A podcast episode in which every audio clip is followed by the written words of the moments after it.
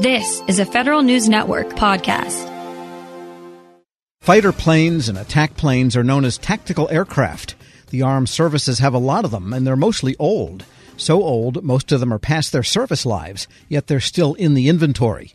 And DoD wants to spend $100 billion to refresh that fleet. The Government Accountability Office finds, though, DoD needs more detailed analysis before proceeding.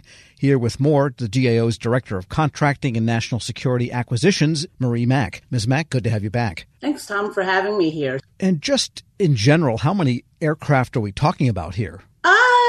When it comes to exact numbers, I won't go there just because some of it's probably more classified than not. But when it comes to aircraft capabilities, I think one of the challenges the department faces is how best to modernize. How much do you invest in the development of more advanced capabilities and procurement of new aircraft versus sustaining those that are currently in operational use? And like you said, it becomes a very difficult balance because DoD's existing tactical aircraft have been operational since the 70s and 80s and are very old. We're basically talking F 15, F 16, F 18, and F 22. Correct. And let me put it from an acquisition perspective because that's where I've done a lot of the work in. We typically find that in hopes of meeting capability needs more quickly, DoD historically initiates new acquisitions with limited knowledge about key technologies and system designs. And then we consistently find that this approach leads to cost overruns, schedule delays, and ultimately performance issues.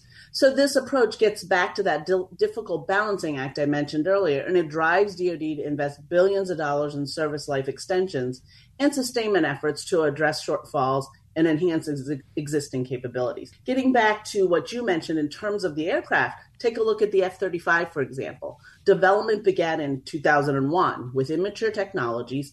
It resulted in numerous development challenges, cost overruns, and delays, most likely to warfighting capability. More than two decades later, DoD is still chasing that modernization of capabilities. So as a result, DoD has modernized and has continued to modernize and extend the service lives of older aircraft like the F-15, F-16, FA-18, just to ensure that we have the aircraft with some level of useful capability in the event that we really need those kind of um, capabilities operationally. All right, so there are a lot of planes. I'm guessing it's the hundreds. It could even be thousands of these in Air Force and Navy and so on then they have the choice of what to do with them as individual aircraft. Are some of them ready to just be scrapped? They're beyond updating, and others can be updated and kept going, or what's that situation? And that's really where we looked at what DoD studied to find out first, are there really gaps and shortfalls? And we looked at these DoD studies, which were done really well because they used the assumption of affordability constraints when they looked at the tactical aircraft. And these studies were done between January 2020 and 2022. And bottom line is, depending on the assumptions they used, which timeframes, which threats you're dealing with, they did. The basic conclusion is that we need to modernize the tactical aircraft fleet. That's essential. But as you mentioned earlier, in terms of how do they address this? There's over $20 billion spent annually for combined Air Force and Navy just to procure aircraft and modernize the existing aircraft. It's that delicate balance that we referred to earlier about what what do you get rid of, what do you build on, and where do you buy new ones. Right, because at some point, theoretically, a given aircraft can be kept going forever. If you put enough money into it, at some point it becomes uneconomic, even though it's technically possible to fly it forever. You also want to look at capabilities. What are the future capabilities we need? I mean, these older aircraft are still very capable. I don't want to say, I don't want to imply that they're not capable to do what we need, but longer term, it's one of those do we have the aircraft to address the capabilities that we need to the future fight? That's really what's important. We have to make sure that is there. And I want to get to your recommendations. We're speaking with Marie Mak, Director of Contracting and National Security Acquisitions Issues at the Government Accountability Office. And in this particular report, you were really looking at the analytics that DoD has to do to make sound decisions, correct? Right. And what we found is that the military services they are making investment decisions to address their respective tactical aircraft needs. The problem is as a department as a whole has not conducted an integrated portfolio level analysis across tactical aircraft investments. For instance, like we discussed earlier, Air Force and Navy combined invest an average of 20 billion annually over the next several years on tactical aircraft, addressing shortfalls and gaps, but it's their own individual service gaps. And that's not how we usually ultimately that's not how we fight. DoD fights as a joint force. And granted, the budgets for and acquire systems are all individual. And so the system is very service driven, stovepiped, which makes portfolio management across DoD very difficult.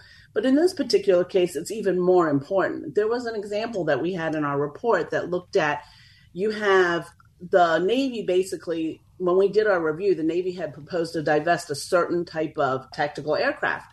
And then when we talked to the Air Force, the Air Force says, well, wait a minute, that's kind of critical to our joint force operations. So when you divest, when one service chooses to divest one and another one says, wait a minute, we need it, that proves the point of needing to look across DoD to understand what we really need and when.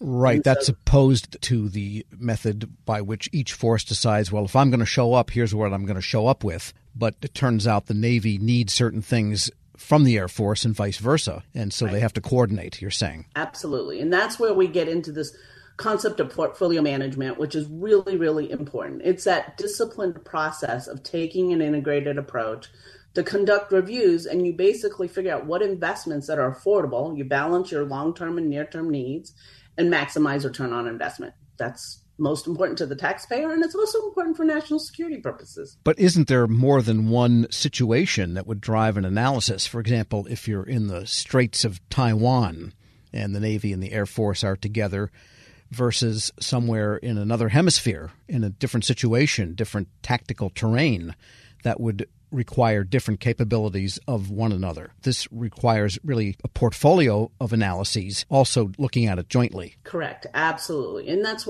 why we're proposing as one of our recommendations is to do this integrated acquisition portfolio review of the tactical aircraft platforms and it helps you figure out what are your interdependencies what are the risks what are the trade-offs and these are you're talking very very expensive investments that dod has to make so Let's do it in an integrated way. Because your report is specifically about the four aircraft styles we mentioned 15, 16, 18, and 22. And then the F 35, even though the initial copies now are getting to be pretty long in tooth, it's not a fully developed program yet. It's not fully operational. So it sounds like there's an underlying assumption that the tactical older craft one way or another, we're going to need those for a long time to come because the F 35 fleet of 2,100 that was envisioned a while ago is nowhere near there yet. Right. And that's one of the main things. A lot of the services back, uh, back over a decade ago, I mean, they were planning for the F 35 to take replace these aircraft so that they wouldn't need to continue to upgrade and figure out how to extend the service life and since that is not coming out to fruition but that goes back to my point about better acquisitions, doing acquisitions better in the department, and that'll help that as well. So it's not an easy solution. It's complex and it has to, it involves all angles, and I think that's where you're you're absolutely right. We need to figure out now that they have spent all this money on extending the service life and looking at how we continue to build capability on the older aircraft, we still need to get better at doing acquisitions. And we still need to look at, okay, with what we have and what we're planning for the future, how do we look across the department? That'll be a great start in moving in the right direction for both, like I mentioned, the taxpayer and for the department. And this is probably outside the scope of this report, but I'll ask you anyway. There's a again something I'm interpreting that the original strategy for the F-35 that one platform could serve three services, vertical takeoff, et cetera, et cetera. Maybe that was the the cardinal error in the whole program, which meant that none of it came out well soon enough and within cost constraints in time for all of this. Uh, yeah, I, you're absolutely right. I can't comment on that because I have not done a lot of the F 35 work. I'm aware of what we've done, but I have not done a lot of that work myself. Well, there is a small industry of people that kind of watch that whole program, and so maybe one of these days you'll join them. And by the way, did DoD concur with this conclusion of, about the need for the comprehensive analysis of their needs. Yes, they did concur with that first rec. Now, our second rec, which was to provide the underpinning of the integrated acquisition portfolio reviews to Congress, DoD partially concurred because they felt like they were already sharing the information with Congress that they do have.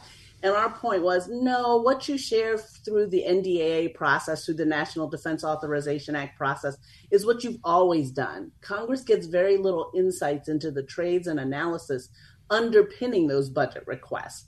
So we feel like, and then the extent that they do provide portfolio level insights, again, it's typically limited to specific service. Like the Air Force will say, we're making trades among Air Force systems, but there's no discussion about what the Air Force and Navy and Marine Corps trades are. And so, what we're looking for, and we've had this discussion because we still believe this REC is very, very important, is that DoD provides Congress with executive level summary type insights into the puts and takes across the services that you're making when you do these integrated acquisition portfolio reviews because the Congress needs to understand what are your trade offs that you're making versus just, okay, this is our budget request and here are the details for those requests. And so that that's the second recommendation. Marie Mak is Director of Contracting and National Security Acquisitions Issues at the GAO. As always, thanks so much for joining me. Thank you for having me. And we'll post this interview along with a link to her report at federalnewsnetwork.com slash Federal Drive. Fly the Federal Drive wherever you go.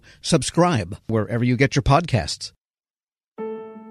Leadership today, especially within the federal workforce, is being tested more than ever before. Sean Ferguson, Senior Vice President of Government Relations and Chief of Staff to the Office of the Chairman at the Special Olympics, joins host Shane Canfield, CEO of WEPA, to discuss the importance of leadership, inclusion, and community building. To learn more about how you can get involved with the Special Olympics in your community, Visit specialolympics.org slash get dash involved.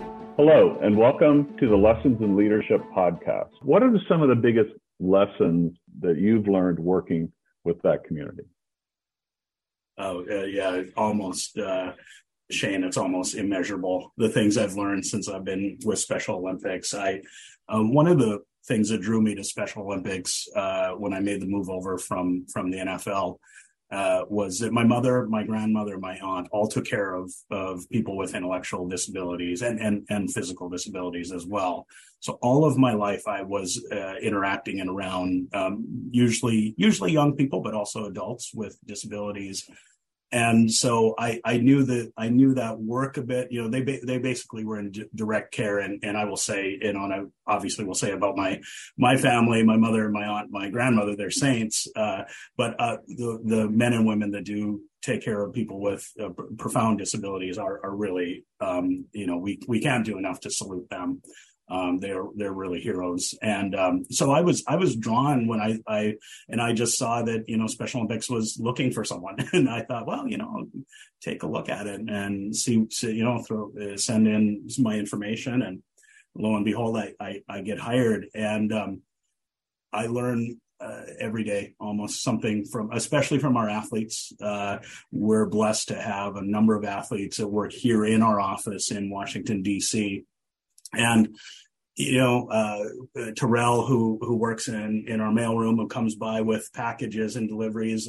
Uh, if you're having a day that's you know getting away from you and you, you, coffee hasn't kicked in, but Terrell comes by, always happy, always enthused, uh, has a has a good story. Like it can just turn a day around for you. And and and you think of I I you know so often when he'll walk away, I'll be like you know whatever was bothering me or whatever is you know, stressing me out. And come on, you know, like look at look at Terrell. Like he he faces everything with optimism, and and and I've seen that also in our going to competitions in throughout the United States and globally. You see people who have had everything stacked against them. You know, their parents when they were born were often told this is a tragedy and you should you should you know send your this child away. Don't don't you know and kind of forget about them. Get, turn them over to the state or or wherever and and you know that you know just kind of watch, watch your hands of it um and and and in in these cases the parents didn't do that thankfully. Um and but they've still faced enormous challenges you know and but you see them out competing on the basketball courts or the football fields or swimming. And uh, and and you know besting their times from from their last competition and they're so committed and just keep fighting through all the obstacles that they've had in front of them that are not just on the sports field, but also in growing up and finding education and finding groups to be part of and trying to find jobs. And, and, and I've seen so much perseverance and grit uh, from a- the athletes of Special Olympics that, uh, I, I, Tim Shriver, my boss, the chairman, uh, says all the time, and I couldn't agree with him more. Uh, we get more than we give uh, working with Special Olympics. It, you know, we, and thank you for your very kind words about the work I do and we do, but but we're the lucky ones. We, those of us that work here are the lucky ones because I I said to someone the other day, you know, the things that I've been able to see and experience with athletes, you just don't get to do that anywhere. That that you know, it's a, and it's so unique and it's so uh, joyful and and I mean, we work hard, and you know, we we're up against you know the things that nonprofits are up against, and you know the you know the issues of the day. But uh, man, you see, it, and and and the inclusion and the at Special Olympics, no one's excluded you know, no, right. no one's excluded. Everyone is equal at Special Olympics. And, you know, in a country that's quite divided on so many lines, politically and uh, socially, uh, economically, race and uh, sexual orientation and whatnot. But you go to Special Olympics and everyone's involved, everyone's welcome, everyone's equal. And I've learned that it's a model for our country and for our world. Uh, I, I just think that that if if people were involved in Special Olympics in experience the power of Special Olympics for themselves, I, I, I can't imagine that would help our country and help our world um, to experience that true inclusion and acceptance of difference. How, how do we get, how can listeners get involved in Special Olympics? Ways to get involved, uh, tons of ways. So, uh, volunteers, obviously, coaches, officials, um, and and the thing that that, uh, Tim Shriver has done uh, and really pushed in the years that he's been chairman is the unified sports model that that I mentioned earlier, um, where people and, and, it doesn't have to be. Uh, it's not just school age. It's it's uh, you know we say nine to ninety nine or uh, year old folks.